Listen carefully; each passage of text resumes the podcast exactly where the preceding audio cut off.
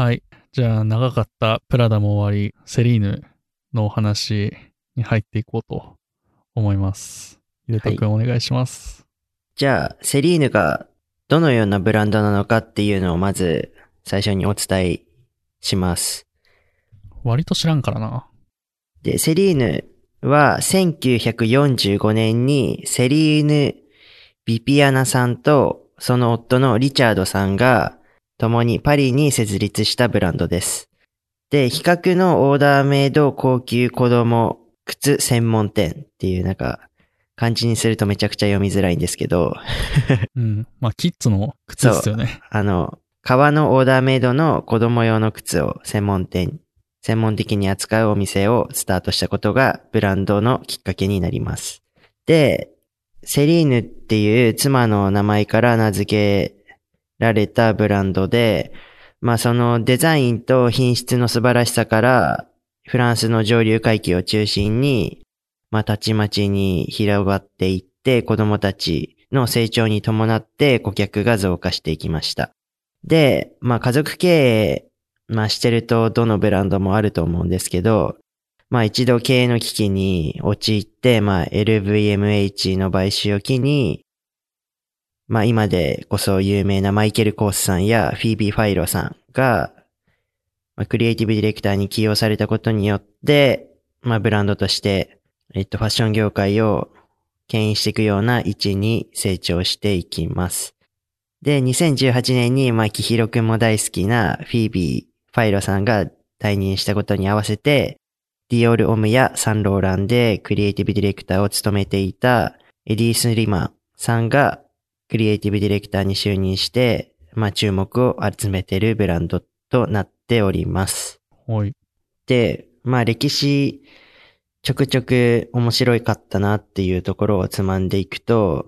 まずこのブランドを始めたきっかけがですね、自分たち夫婦の子供のためにオーダーメイドの革靴専門店を開いたことがきっかけっていう、なんかかなりセレブエピソードみたいな感じ。そういうこと？そう。だからなんだろう、ザローとかも、まあ最高の T シャツを作り上げるために始まったブランドみたいなのを、なんかの回でお伝えしたことあると思うんだけど、そうっすよね。なんかちょっとセレブ的発想で始まってるみたいな ブランドですね。そっちなんだ。俺さ、てっきり、セリーヌ・ビピアナとリチャードさんっていうのが、あれかと思った。あの、職人的な感じかと思ってたら、専門店やっとくか、みたいな感じで、金出すわ、みたいな感じで作ったんだ。うん。それは知らなかったわ。で、まあ、創業当時から、まあ、デザインとかが素晴らしくて、まあ、その設計っていうのも医学的観点から設計されたもので、まあ、実用性とか安全性に優れたものっていうことで、まあ、上流階級に広まってきましたね。おーで、ここで面白いなって思うのが、子供の足の成長ってすごい早くないですか？もう、なんか自分が小学生の頃なんか1ヶ月くらいしたら大きな上履きになってたり全然あったじゃん。めっちゃ変えてもらってましたね、バッシュ。なんかそういう点で経済的にまあ余裕のある夫婦の方が子供にお金を使うみたいなのにまあフォーカスしてまあ小さい子の足ってだんだん大きくなるのも早いのでなんかそこに目つけるってなんかめちゃくちゃ商売人としてなんかセンスあるなみたいなのを感じましたね、個人的には。うんいいですね。で、まあそういうこだわった靴を作っていると、まあその子供の婦人型っていうのが、私もそんなにこだわった靴を履いてみたいみたいな風になりまして、まあ婦人用のモカシンのインカっていう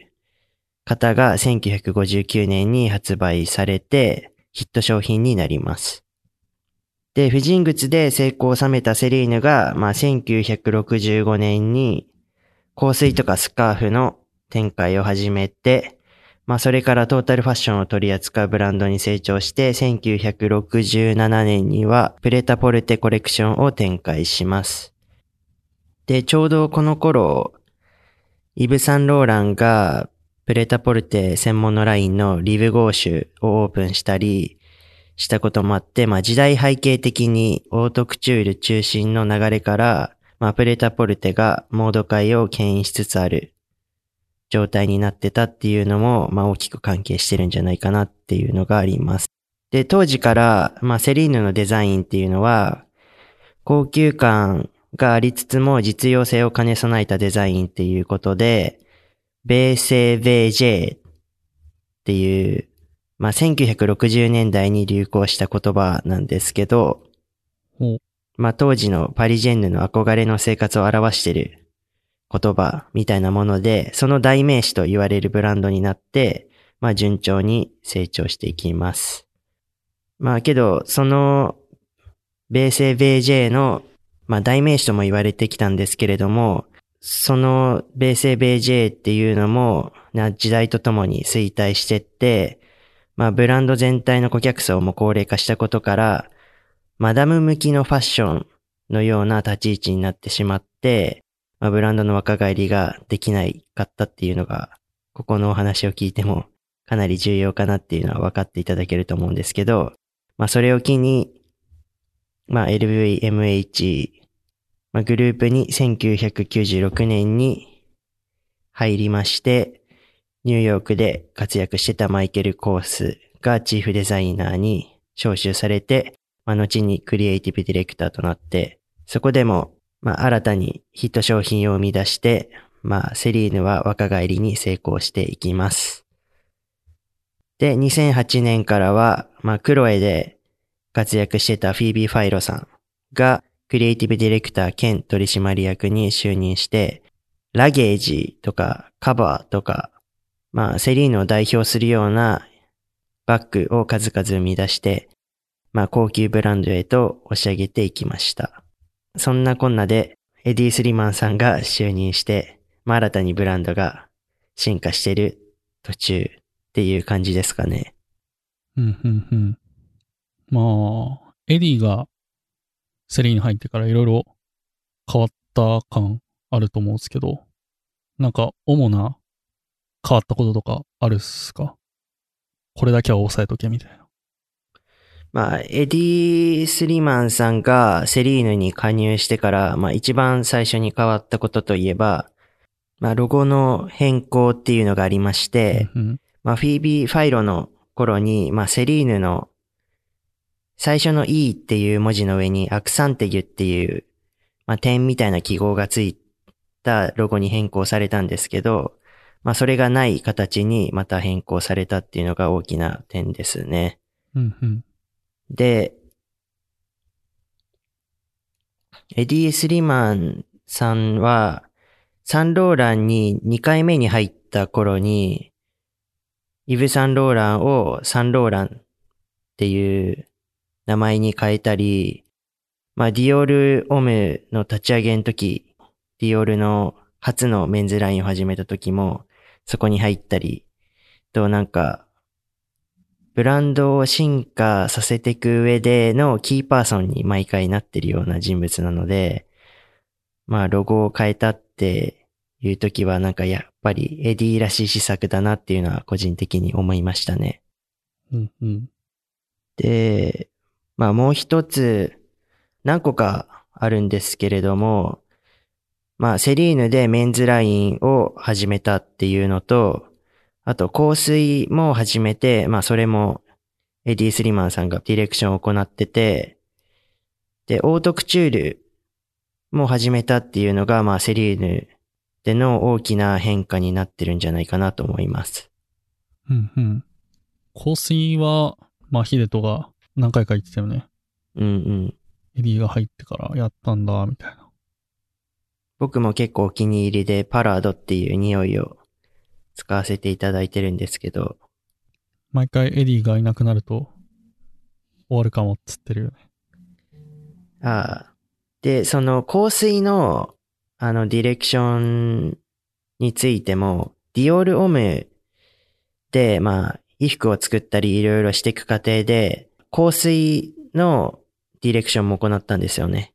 で、そこでハイヤーっていう香水を出してるんですけど、僕の友達がそのハイヤー結構お気に入りで使ってて、なんかすごい爽やかでいい匂いなので、やっぱなんかエディ・スリーマンさんは、なんだろう、香りとかそういう点もなんかすごい繊細な感覚をお持ちなのかなっていうのが個人的にはありますね。で、まあ、エディ・スリマンさんは実際どのような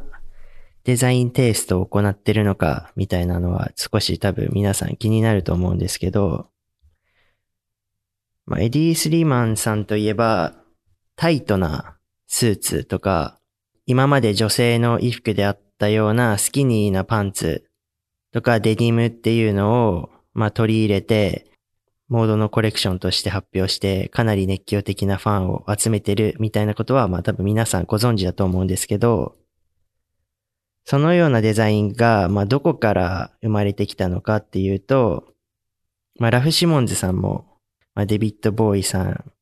にかなり影響を受けてるみたいなのがあったと思うんですけど、エディ・スリーマンも同様に、イギリスのロックスターみたいなのから強い影響を受けていて、まあ、エディ・スリマンさん自体、まあ、幼少期の頃から体の線が細かったみたいなのがあって、いじめられたみたいな経験がありありまして、そこから体がタイトな、まあ、ロックシンガーみたいなのに憧れを抱いて、そこがデザインの源泉になってると言われております。エディといえば、バッキバキのスキニーだけど、そういう幼少期のコンプレックス。そうそう、個人的な身体のコンプレックスみたいなのから、タイトでかっこいい装いをしてるロックミュージシャンに影響を受けて、まあ作ったみたいなのがありますね。で、その服を作り始めたきっかけっていうのも、まあ自分の体の線が細かったっていうのがあったり、まあ昔のファッションはやっぱり男らしさみたいなのを見せるみたいなのがファッションの潮流であったので、なかなか自分に似合う洋服がなかったっていうのをおっしゃってて、そこから古着みたいなのをリメイクしていって、いったのが、まあ服を作るきっかけになったっていうのは何かの記事で読みましたね。おー。え、ということは、学校とか行ってない感じ？あ、そこもラフ・シモンズさんと一緒で、エディの祖父母が洋服屋か仕立て屋を営んでいて、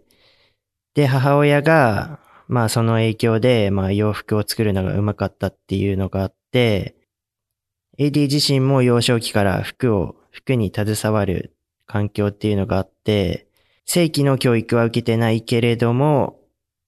服を作る技術っていうのは、まあそれなりに高かったと言われていますね。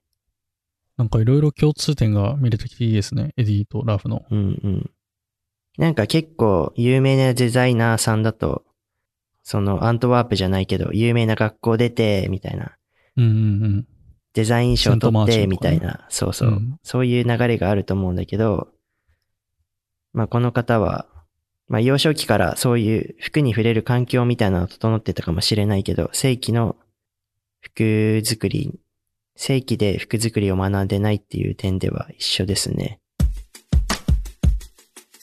まあセリーヌといえば、なんだろう、フィービー・ファイロの頃のイメージが強いなっていうのは、なんか個人的にまだ少しあって、いや、俺もそうですよ。なんか、セリーヌといえば綺麗めとか、実用性とか、大人向の女性に向けたブランドみたいなのが強いうんうん。かなと思うんですけど、まあ実際、エディが手掛けるセリーノームはどうなってるのかなみたいなの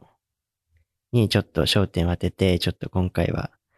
21FW コレクションがどうなのかなっていうのをこれからお話ししたいと思いますね。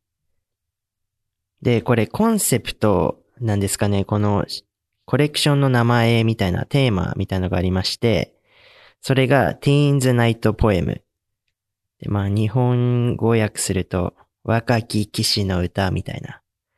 感じなんですけれども、まあ、前回の春夏シーズンに引き続き、まあ、現代の若者たちにフォーカスしたコレクションになっております。で、これ結構面白くて、他のブランドとかでも、なんかロマンティックとかなんかそういう言葉を結構いろいろ聞いたような気がするんだけど、ヌーボロマンティック、新たなロマンティックを今回のコレクションでは表現しているようです。うーん。なんか、思ったのは、今回ティーンじゃないですか。うん。前回、キッズだったじゃん。ダンシンキッド。ちょっと大人になった感がありますね。前回、キッズだけど多分、まあティーンズみたいなようなもんだったので、どうなんだろう。そうか。名前だけか。まあなんかその、ちょっと中世の、その、鎧みたいなのも少しデザインと関係してくるので、その勇敢さみたいなのを表す上で、ティーンズって。言葉を当てたの。のかもしれないですね。なるほど。そう、今言ってたけど、なんかすげえ城だったよね。めちゃめちゃ。うんうん。きひろくんも今話してくれたんだけど、舞台っていうのにも、まあすごくこだわりを持っていまして、まあエディの現代的な視点が、まあ鋭く落とし込まれた作品と、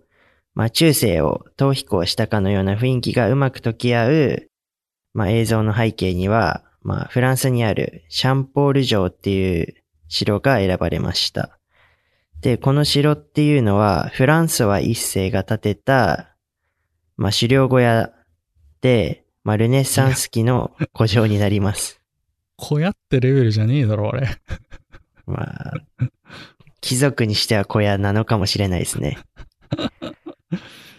で、この構想には、レオナルド・ダ・ヴィンチが携わったとも言われており、まあ、エディも実際に思春期の頃に、この白と黒を基調にした城の姿を目にして、まあ、恋に落ちたと表現しておりました。うん、うん、うん。なんか引きの映像とかもね、よく出てて、すげえかっこいいなと思ってた。うんこの。城。なんか、あの、ゲームオブスローンズだっけ？ゲームオブスローンだっけ、うんなんか、それを見たかのような感覚を覚えましたね、最初は。ほうほうで、この舞台の背景には、まあ、古城を使ったっていうことなんですけれども、まあ、エディは音楽っていうのにもかなり、まあ、こだわりを持ってまして、サウンドトラックには、まあ、かつてディオールオムで最後にエディが手掛けた2007年、8年、FW コレクションにモデルとして起用したバーネット兄弟が、まあ、オリジナルソングを使用しています。で、舞台に合わせて、まあ、中世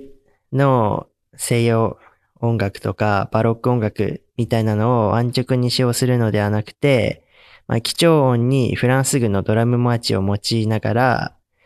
まあ、ハウス調の、まあ、ディープなサウンドを挿入することで、まあ、中世にリスペクトを感じながらも、エディを、エディの得意とするロックテイストが、まあ、感じられる映像に仕上がったのではないかなと個人的には思いました。うん、うん、うん。あの音楽いいっすよね。すごいかっこいいよね。うん。前回も良かったけど、今回もね、癖になる感じがすごいでする。めちゃめちゃかっこないんいですか。、お酒飲みながらあのコレクション何回か見たんだけど、うん。なんかね、すごい不思議な感覚になりますね。めっちゃかっこいいんだけどね。うんうん。なんかお酒飲みながらコレクション見るのいいね。バルマンとかめっちゃ見たんだけど、すごい良かった。うーん。はい、余談、余談でした。すいません。で、まあ今回のコレクションを通して思ったことが、まあエディ・スリマンっていうのはデザイナーとしての他に、まあ写真家としての活動も行っていて、まあコロナウイルスによるパンデミックを受けて、まあファッションシーンとか、まあそれを表現する場っていうのが大きな変化を続ける中、まあ映像によって映し出されるエディの作品っていうのは、その写真とかの造形があるっていう意味で、まあ、彼のファッションに対する表現力が最大限に引き出されているのではないかなと思われるコレクションになったのではないでしょうか。おーなんか、ラフも結構写真とか好きだったような気が。うんうん。もうそれこそピーター・サビルとかもね、すげえ好きだし、そういうところでも似てる感があり芸。術に取り組むっていう視点でやっぱり、その写真とか、アートとか、そ、そこら辺のつながりってやっぱりあるよね。うんうんまあ、エディは今回、まあこれ余談になるんですけど、まあエディは今回と前回、もうまあこの若者のユースとかティーンっていうのにフォーカスしてたっていう話をしたんですけど、なんかサンローランとかディオールオムでクリエイティブディレクターを務めてた頃から、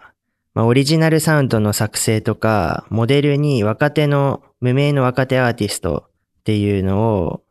使用してるっていうのが、まあ、エディの面白いところだなっていうのがあって、これは今セリーヌでコレクション手掛けてる時も同様で、SNS のフォロワー数とかが、まあ、重視されてる中で、なんかそういうエディが才能を感じたっていう若者たちが呼ばれて、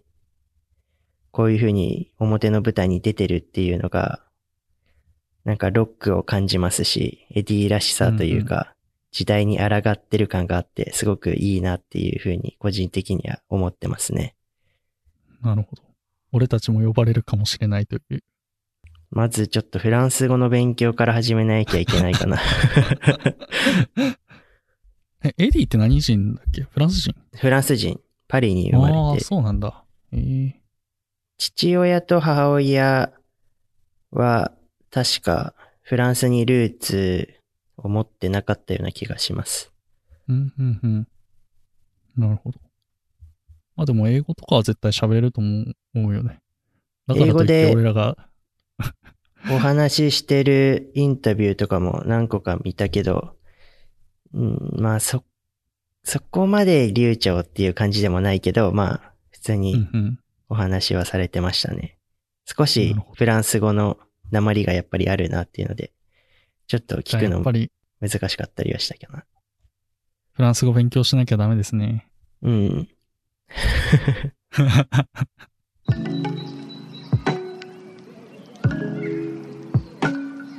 で、ちょっとち僕も前置きが長くなってしまいましたけど、全体的なルックに関してお話ししていきますね。で、全体的なルックをお話しする上で、やっぱりここが重要だなっていうのが2点ありまして、ロックテイストとクチュールの融合っていうのと、まあ、スクエアシルエットっていうのにちょっと注目してお話ししたいと思います。まあ、今回の2021-22年 FW のコレクションでは、まあ、色合いとしてはエディーらしく、モノトーンを基調とした作品が多いのかなっていう印象がありますね。で、モチーフとしては、まあ中世のルネッサンス期のお城を舞台にしたっていうこともあって、まあブラックとか茶色、ゴールド、シルバーといった、まあ、色使いも16世紀の宮廷でのセレモニーで使われていた衣服の色から取られたと言われております。で、ロックテイストとクチュールの融合って何でしょうっていう話に入っていくんですけれども、エディ自身、デザインのテイストの源泉としてロックをかなり取り上げて重視してるみたいなのがエディらしさの一つであって、まあディオールにいた頃やサンローランにいた頃から、まあクチュールロックみたいなことをエディ・スリマンさんは言われていましたけれども、今回もウォッシュやダメージ加工の施されたジーンズや、まあレザージャケット、迷彩柄や、なんチェック柄、なんて言うんだろう、よくあるロックバンドの方が着てるようなネルシャツみたいなのに使われるようなチェック柄。昔のキムタク的な。そうそうそう。 B'zの稲葉さんみたいな。わかるー。うんうん。そういうちょっとカントリーチックなチェック柄を大胆に使用したルックが見られてます。で、まあ、ブルゾンにタートルネックを合わせたり、ウォッシュド加工されたデニムに、まあ、綺麗めなツヤ感のあるブーツを合わせたり、まあ、コートのダブルジャケットの結構フォーマルなコートのインナーにデニムジャケットを持ってくるなど、なんかエディのシグネチャーでもあるクチュールとロックを見事に融合したルックが、まあ、かなり多く見られたかなっていうのが今回の全体的なルックの一つとして挙げられるかなと思います。うん、うん、うん。で、もう一つのスクエアシルエットについてお話ししするんですけど、今回のコレクションで絶対に外せないキーワードの一つがこのスクエアシルエットで、まあ中世の時代から、まあデザインの発想を受けてるっていうことなんですけど、まあ中世の鎧を想起させるような角張ったシルエットを、まあセリーヌオムではニューロマンティックっていう形で、まあ、解釈していまして、ユースパレードルネッサンスの文字が当てられています。で、このスクエアシルエットっていうのは、シャンポール城の主人であった国王のフランソワ一世やルネッサンス期の肖像画から着想を得たもので、まあ、レザーのジャケットやベストのレイヤード、スロープスリーブ、ショルダーのボンバージャケットやコートに取り入れられています。で、これらの製品は80年代とか90年代のサブカルチャーとかゴスっていう、なんだろうな。ゴスロリ？あ、そうそう、ゴスロリか。そこら辺の雰囲気を感じさせながらも、まあそれほど尖ってないくて上品にまとまってる点が見られましたね。で、これがやっぱうんり、その、ロックであるんだけど、上品にしっかりまとめるっていうのが、やっぱりエディの得意とするところなのかなっていうのがありました。うん、うん、うん。なるほどね。で、このスクエアシルエットつながりで、まあ今回の2021年、22年の FW の全体的な流れとして、まあフォーマルめな服が出てるみたいなのがあると思うんで、ちょっとジャケットとかセットアップに注目したいと思うんですけど、なんかエディといえば、めっちゃピチピチな、窮屈な、なんだろう、下の結構ピチピチなスキニーで、結構タイトな、肩幅が狭いジャケットみたいなのが皆さんのイメージあると思うんですけど、まあ今回は多少リラックス感を感じるようなシルエットになってるのではないかなという印象を受けます。そうですね。割と肩とかも、さっきのスクエアシルエットっていうところもあったと思うんだけど、うんうん。とオーバーしてるというか、ちょっと肩がボクシーな感じがあるよね。そうそう、なんか、普通、ジャケットのオーバーサイズって、今の時代で思うと、下に下がってるじゃないですか、うんうん。肩線が。だけど、バシッと、こう、張り出してるっていうのが、なんかこう、ああ、スクエアシルエットなんだなって思った。うんうんうん。腕とかに余裕があるのも、なんというか、エディらしくないというか、は思った。うんうん。そこまでタイトに作り込まれてないよなっていう印象はありますよね。うんうん。で、この長年のトレンドとして、まあ、オーバーサイズとかビッグシルエットみたいなのが定番化しつつあると思うんですけど、コロナウイルスの影響で、まあ、リラックス感とか実用性を兼ね備えたものが、まあ、これらのデザインになるっていうことで、まあ、まだまだファッションシーンでは消えないのかな、とは思うんですけど、まあそういう点でこのスクエアシルエットっていうのは、まあリアルクローズに用いりやすくも、まあエディらしさを感じるっていう点では、まあ現代ファッションにエディが、エディ自体が、まあ合わせていこうかなっていうふうにも見られるかもしれないんですけど、まあこれからいろいろコロナとかも収束していった時に、まあ彼がまたタイトな方に思いっきし振っていくんじゃないかなっていう、そういう伏線になるのじゃないかなっていうふうにもちょっと考えてて、そこは少し楽しみにしてる点ではあります。なるほど。で、スクエアシルエットで、い今回注目したいのがレザージャケットもあるんですけど、もうめちゃくちゃレザージャケットを使用したルックが多いんですね、今回。確かにそんなイメージはありますね。確か60枚くらいルックの写真があったと思うんですけど、15以上あったと思うんですよ。レザーを、レザーのジレとかジャケットを着たようなものが。で、やっぱそういうとこが、そのエディのロックとかそういうところを表しているのかなっていうのは感じましたね。まあ、ロックスターの象徴的な衣服ですからね、レザージャうんケット。うん。ただシングルも結構あるのが面白いなと思った。バキバキのライダースダブルじゃなくてさ。うんうん。MA1 みたいな形もあって、かも結構ピタピタじゃなくて、これもね、ゆとり持たせてる。なんか肩からス、あの、ストーンって落ちる感じで、ちょっうとスクエアっぽくなってるのが、今回のレザージャケットの特徴かなと思います。うんうん。で、他何個かあるので、まあ軽く取り上げていくと、まあこの他のブランド、フェンディさんとか、あとは、どこかな、エルメネジルドゼニアとかもそうだったのかな。うん。このなんか、アーストーンっていう柔らかなベージュとかグリーンみたいなのを使ったコーデもありまして、まあコロナによる活動自粛で、まあ人々との接触が減る中、まあスポーツとかアウトドアを通して、まあ自然との関わりも増えた方が多いと思うんですけど、まあこれが今回のファッションシーンにもかなり反映されてまして、スキーウェアとかゴルフとかテニスとか、まあそこを、まあ、にフューチャーしたっていう商品もよく出てるので、まあこの緑とか土を想起させる色使いが行われてるっていうのは、まあ、そのセリーヌのコレクションでも見られました。なるほど。結構じゃあ、アウトドア系にふ、ちょっと振ってるみたいな感じはあったんだね。そんなにアウトドアではないんだけど、なん、なんて言うんだろうね。まあこれは、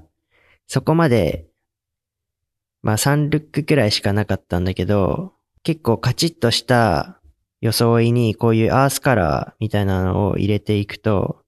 ちょっとコーデに温かみが出たりして、抜け感というか、そのフォーマルになりすぎないみたいなのがあるのかなっていうふうには思います。うんうん。で、もう一つ面白いなと思ったのが、ボリューミーなアウター類がすごい多いっていうことですね。エディ・スリマンっていうと、体のラインギチギチに作った綺麗なシングルコートとか、チェスターコートみたいなのを結構思い浮かべる方も多いと思うんですけど、トレンドの流れを組んでいるのか、ダウン系を用いたルックが多いですね。で、それで、レディースとかでも流行ってる、流行ってるんですけど、ファーを用いたジャケットとか、あの、裏がモコモコになってるシアードを用いたルックみたいなのもあって、なんかエディらしくないなっていうすごい斬新さを感じましたね。やっぱダウンとかもアウトドアだからね。その辺なのかな？わからんけど。なんか近年、やっぱり FW で少しダウンが注目されてるのかなっていうのがあって、うん、ヒップホップが流行ったって、流行ってるみたいなのもあるし、うん。リリースではかなりボリューミーなアウター類を扱ってるブランドも多かったので、まあエディもジェンダーレスみたいなとこが強くあるので、なんかそこら辺のところも少し影響してるのかなとは個人的には思います。ちなみにキルティングはラフも使ってたな、今季。ラフシモンズの方で。キルティングカットでね、うんキルティングはそんなに見られなかったんだけど、まあ今回のルックには一応セリーヌにもありますね。うんうん。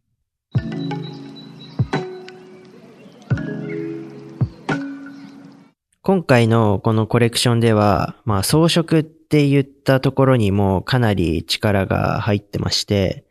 まあ最初のファーストルックからまあ共通して見られる、まあ太い騎兵のようなシルエットをしたネックレスをつけてるのわかります？わかります。とか、すあの、シルバーを使ったネックレスとか、まあ、クリスタルの装飾っていうのが、まあ多く見られます。で、今回このコレクションに使用されてる、まあストーンとかクリスタルとか、まあチェーンメール。チェーンメール？チェーンメールっていうのはね、鎧の下にまとうなんか網網の防具みたいなのがあるんだけど、あー、見たことあるかもしれん。はいはい。チェーンメールって言うんだ。なんか、あの、ゆるいニットの下とかに着てるルックがあるんだけど、わかるかな？あ、これね？はいはいはいはい。で、まあ、これらの装飾っていうのは、パリのクチュールと刺繍のアトリエで実現されたもので、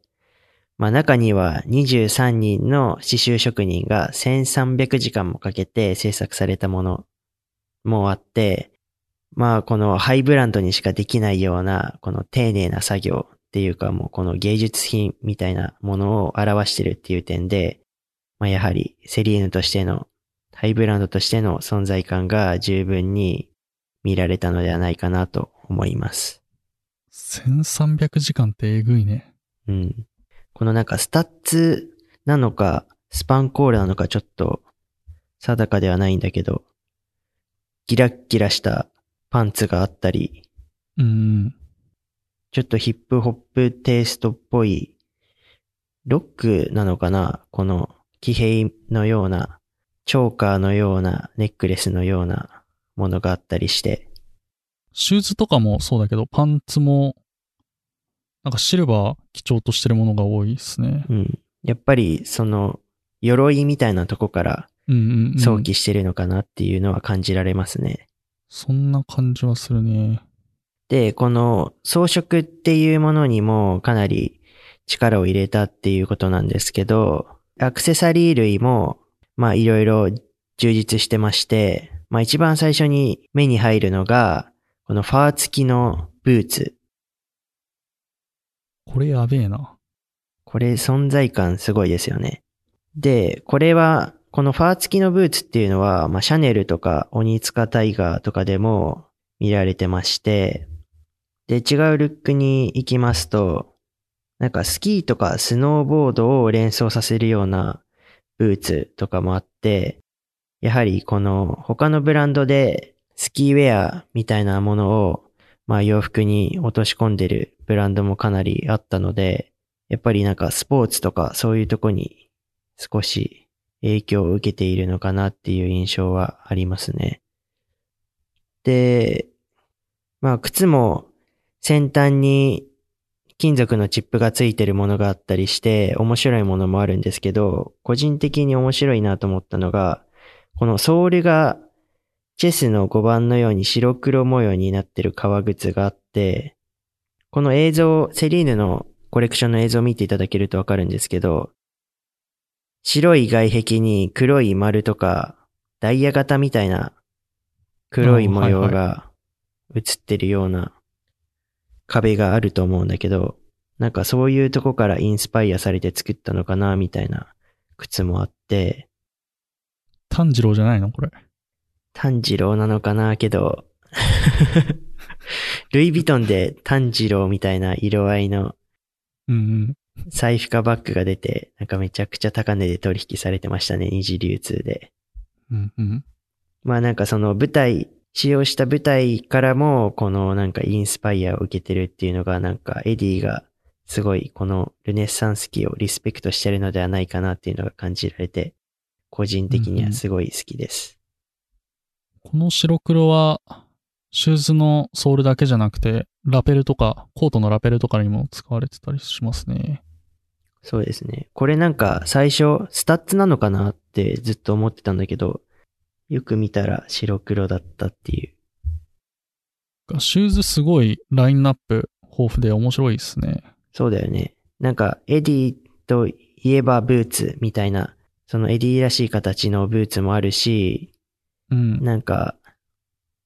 ナイキのダンクみたいな形のわかるわかる。スニーカーもあるし。まあけど全体的に革を、革靴テイストのものが多いかなっていうのもありますね。うん。で、靴以外のところに注目ししますと、なんかニット帽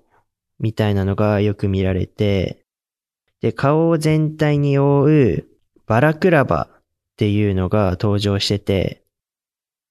確か、レディースのミュウミュウとかそこら辺も同じようなものを出してたので、何か、これはどういう意味で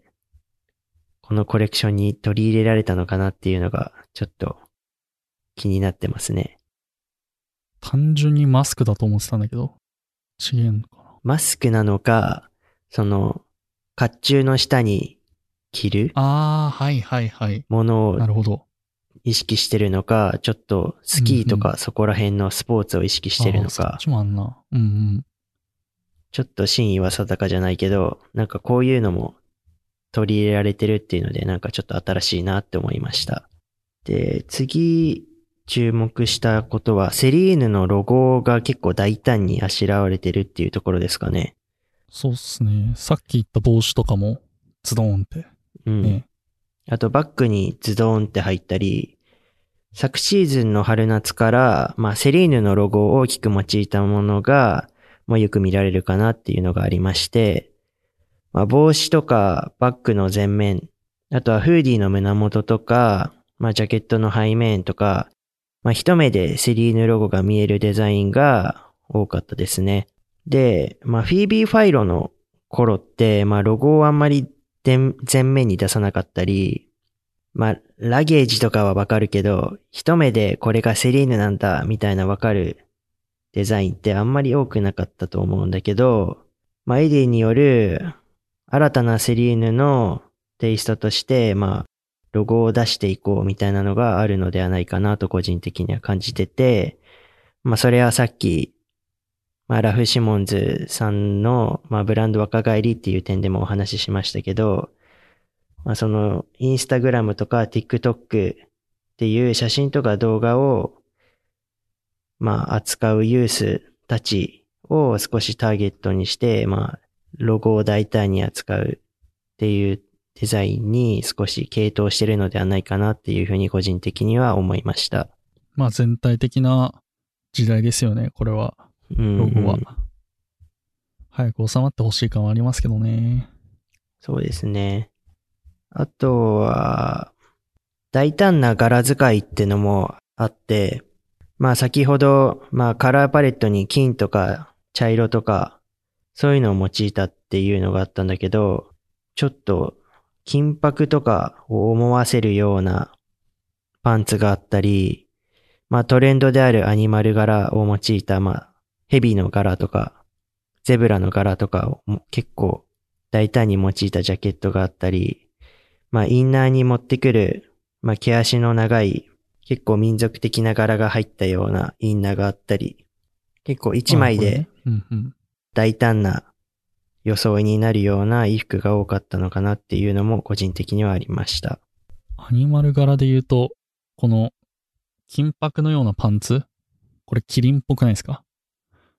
ああ、キリンっぽいね。あとはなんか個人的に思ったのは、なんかクリムトの絵とかで、ああ、はいはいはい。金箔とか石とかをなんかベタベタ貼ってって作るみたいな作品って結構あるじゃないですか。接吻とか、そういうの。そうですね。接吻で有名なあれですね。あれしか知らんけど、むしろ。なんかちょっと、クリムトらしさがあるなっていうのは、個人的には思いましたね。で、最後に、これが、セリーヌがエディを迎えた上で、なんかめちゃくちゃ大きかったのではないかなっていうのが、今回のコレクションで見られまして、フェミニンな装いっていうのが、なんかよく見られるのかなってあって、うん。まあ、ファーストルックからもわかるように、まあ、首にフリルが施された